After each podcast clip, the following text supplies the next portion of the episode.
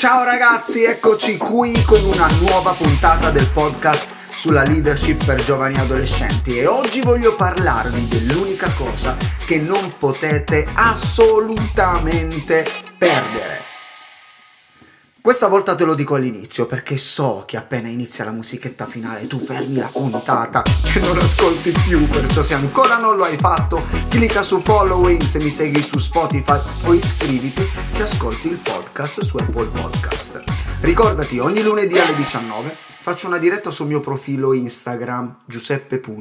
in cui rispondo alle vostre domande. Se vuoi scrivimi la tua in direct oppure manda una mail, non lo so se si usano ancora le mail, comunque se vuoi manda una mail a leadership-giuseppe.com. Ok, e ora passiamo a questa puntata. Ormai sono passati tanti anni da quando Bethany Hamilton è stata attaccata da uno squalo a largo di un'isola degli Hawaii. Non so se hai sentito bene, ma da uno squalo, eh. cioè, non sto dicendo da un furetto arrabbiato. Forse conosci già la sua storia perché hai visto il bellissimo film Soul Surfer. Nell'ottobre del 2013, quando aveva soltanto 13 anni, ha perso il suo braccio sinistro fino alla spalla. Ragazzi, uno squalo gliel'ha staccato con un morso. a, a, quei tempi era già una campionessa amatoriale di surf. Per lei era molto più di un obiettivo, aveva iniziato a surfare a 8 anni ed il suo obiettivo era diventare una professionista.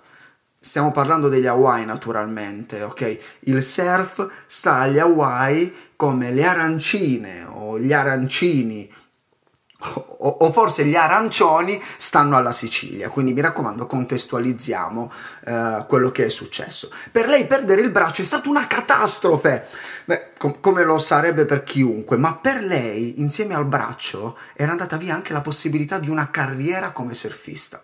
Dopo essere stata salvata dal dissanguamento ed essere stata operata, tutti quanti iniziarono a chiedersi quando essa sarebbe riuscita a tornare tra le onde con la sua tavola. Iniziarono addirittura a discutere di altre carriere alternative come fare fotografia, vi rendete conto? Ma Bethany si rifiutò di abbandonare i suoi sogni e disse una delle frasi più belle del film e secondo me della sua vita. Disse, non mi serve che sia facile, mi serve che sia possibile. Tutti sanno che servono due braccia per fare surf, per mille ragioni, ma anche e soprattutto per una questione di equilibrio.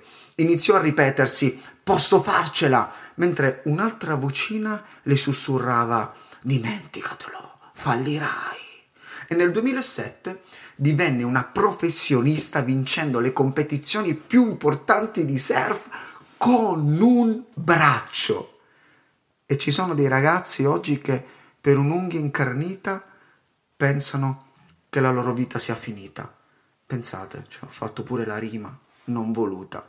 Comunque Bethany ha iniziato ad ispirare altri giovani e con la sua associazione oggi aiuta tante persone sopravvissute all'attacco di uno squalo. E da questa storia da film, anche perché poi un film ce l'hanno fatto veramente, si possono imparare tante cose, ma soprattutto che la vita non è sempre, non sarà sempre divertente. Si perdono tante cose, ma se c'è una cosa che non dovremmo mai perdere è la speranza. Sì ragazzi, la speranza. Voglio parlarvi della speranza che è una delle cose più preziose che abbiamo. Vorrei mostrarti subito quattro motivi per cui la speranza ci ispira e ci dà la motivazione a continuare a vivere, a, a imparare, a non mollare. Numero uno, la speranza dice sì alla vita. Mentre tanti ragazzi stanno urlando no alla vita, n- non reagendo, eh, chiudendosi in camera senza uscire, abbracciando la solitudine o addirittura facendola finita, la speranza dice sì. Dovremmo iniettarcela nelle vene, dovremmo prenderla in compresse, spalmarla sul cuore come se fosse una crema, mettere dieci gocce per occhio come se fosse un collirio. Magari le parole di Bethany possono incoraggiarti. Lei dice spesso: puoi farcela e lo supererai. Io sono la prova vivente che quando lo vuoi trovi un modo. E io aggiungerei alla sua frase, e quando non lo vuoi trovi una scusa. Numero due, invece, numero due è la speranza ti riempie di energia. La speranza è come un Gatorade dopo aver fatto un'ora di tapirulan, è come un caffè appena svegli, è come un toast con la Nutella dopo aver digiunato. Si dice che una persona possa vivere 40 giorni senza cibo, 4 giorni senza acqua, 4 minuti senza aria, ma solo 4 secondi senza speranza. Perché? Perché la speranza ha una forza travolgente, ci fa andare avanti quando i momenti sono difficili, crea aspettativa ed entusiasmo per il futuro, ci dà dei motivi per vivere, ci dà forza, ci dà coraggio. E ora un altro motivo per cui la speranza è così importante per la nostra vita. Numero 3, la speranza guarda in avanti. Sì, la speranza si focalizza sul futuro e non sul passato. A volte il dolore, una sconfitta, una relazione rotta ci fanno eliminare dal nostro vocabolario la parola domani. Iniziamo ad essere negativi, escludiamo qualsiasi miglioramento o cambiamento. Di, di la verità, ti è mai successo una roba del genere? Ed iniziamo a non avere parole positive nella nostra bocca. Ricordati, la tua negatività uccide la creatività. E non parlo in senso artistico, eh? non mi sto riferendo all'arte o a composizioni creative, ma mi riferisco al creare le possibilità e le opportunità perché quel miracolo avvenga.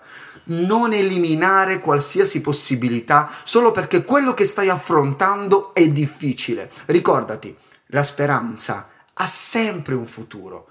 Proietta la tua vita in avanti.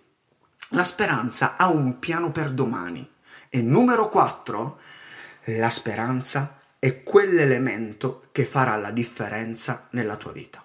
Ti racconto questa storia. Durante la seconda guerra mondiale il primo ministro dell'Inghilterra, Winston, come si chiama? Winston? Bravo, Churchill è riuscito ad iniettare speranza ad una nazione intera. In quel periodo i nazisti bombardavano l'Inghilterra e terrorizzavano l'Europa e sconfiggere Hitler era un'impresa impossibile, ma gli inglesi rimasero fermi.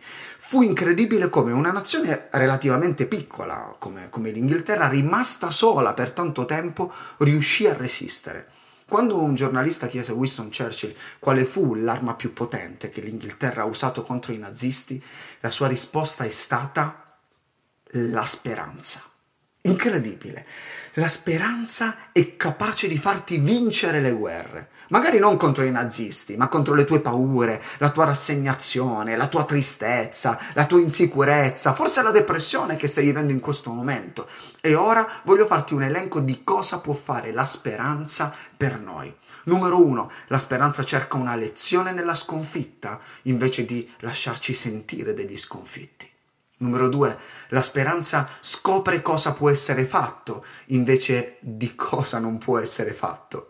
E ancora, la speranza considera i problemi, grandi o piccoli, come opportunità. La speranza accende una luce invece di maledire il buio. E la speranza apre porte mentre la disperazione le chiude, le serra, le blocca.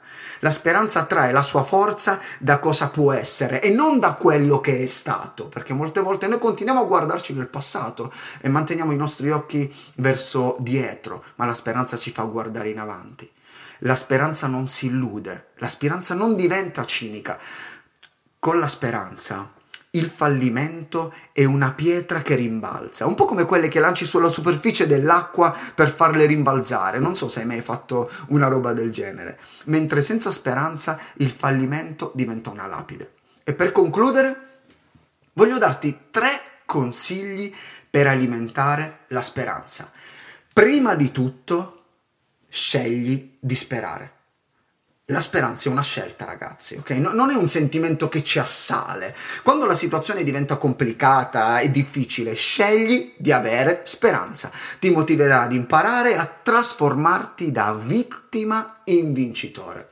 Jonathan Sachs disse, eh, anzi scrisse queste parole. Una delle differenze più importanti che ho imparato è la differenza tra ottimismo e speranza.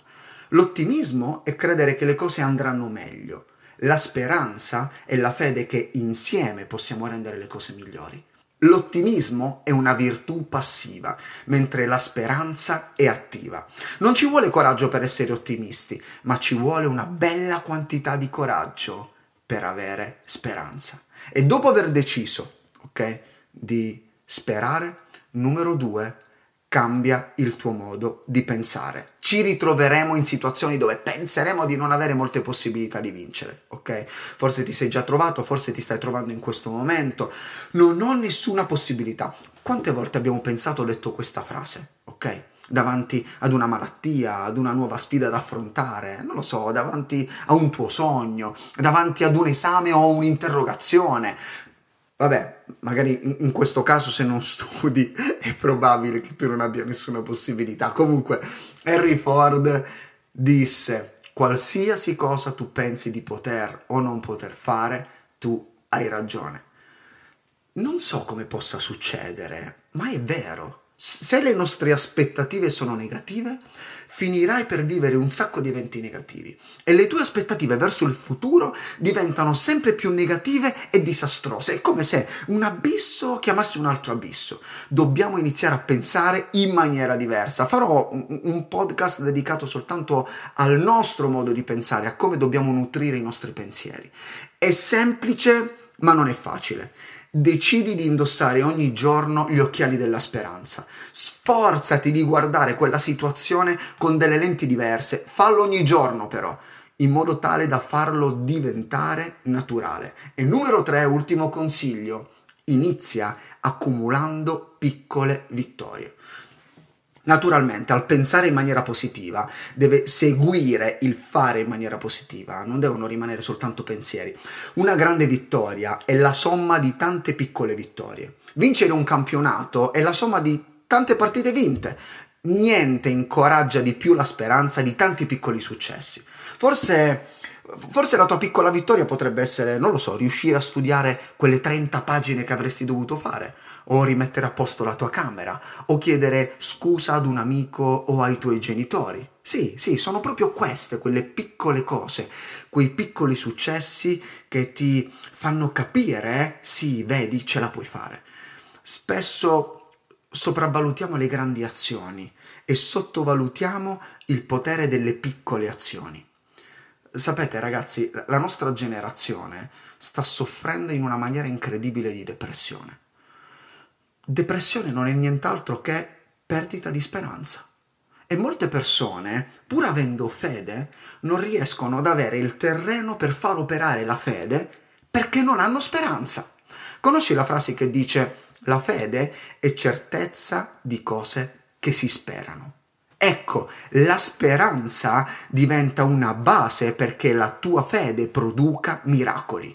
Hai bisogno di speranza, inizia a nutrire le tue aspettative perché solo in questo modo inizierai a guardare con gli occhi della fede la tua vita e non permettere a nessun fallimento, a nessuna relazione, a nessun errore di rubarti la speranza. E ti lascio con una frase del capitolo dell'amore che dice l'amore soffre ogni cosa crede ogni cosa, sopporta ogni cosa, spera ogni cosa.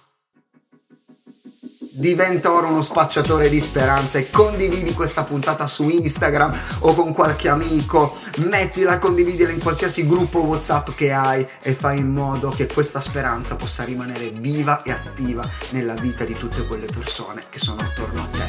Ciao e alla prossima puntata.